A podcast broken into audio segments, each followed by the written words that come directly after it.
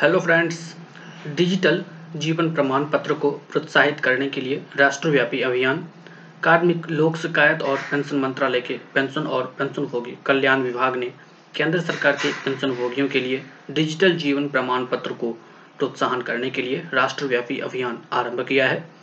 केंद्रीय लोक शिकायत और पेंशन राज्य मंत्री डॉक्टर जितेंद्र सिंह ने नवंबर 2021 में किसी भी एंड्रॉयड मोबाइल फ़ोन से जीवन प्रमाण पत्र जमा करने की फेस ऑथेंटिकेशन तकनीक लॉन्च की थी। अब विभाग डिजिटल मोड से जीवन प्रमाण पत्र को प्रोत्साहित करने तथा फेस ऑथेंटिकेशन तकनीक को लोकप्रिय बनाने के लिए विशेष राष्ट्रव्यापी अभियान प्रारंभ कर रहा है। सभी पंजीकृत पेंशनभोगी एसोसिएशनों, पेंशन वितरण बैंकों, भारत सरकार के मंत्रालयों तथा C G H S wellness सेंटरों को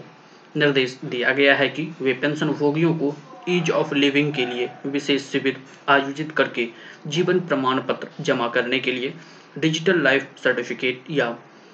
फेस ऑथेंटिकेशन तकनीक को प्रोत्साहित करें। इस श्रृंखला में सुश्री उमेश सेक्शन अधिकारी श्री इंद्रयू जेमाविया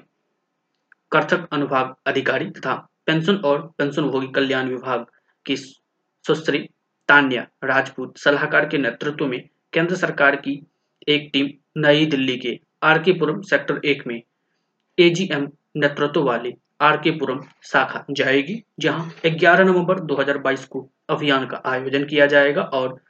सेक्टर दो नोएडा में 12 नवंबर 2022 को केंद्र सरकार के पेंशन भोगियों के लिए भारतीय स्टेट बैंक के परिसर में इस अभियान का आयोजन किया जाएगा। सभी पेंशन भोगी डिजिटल तरीके से अपना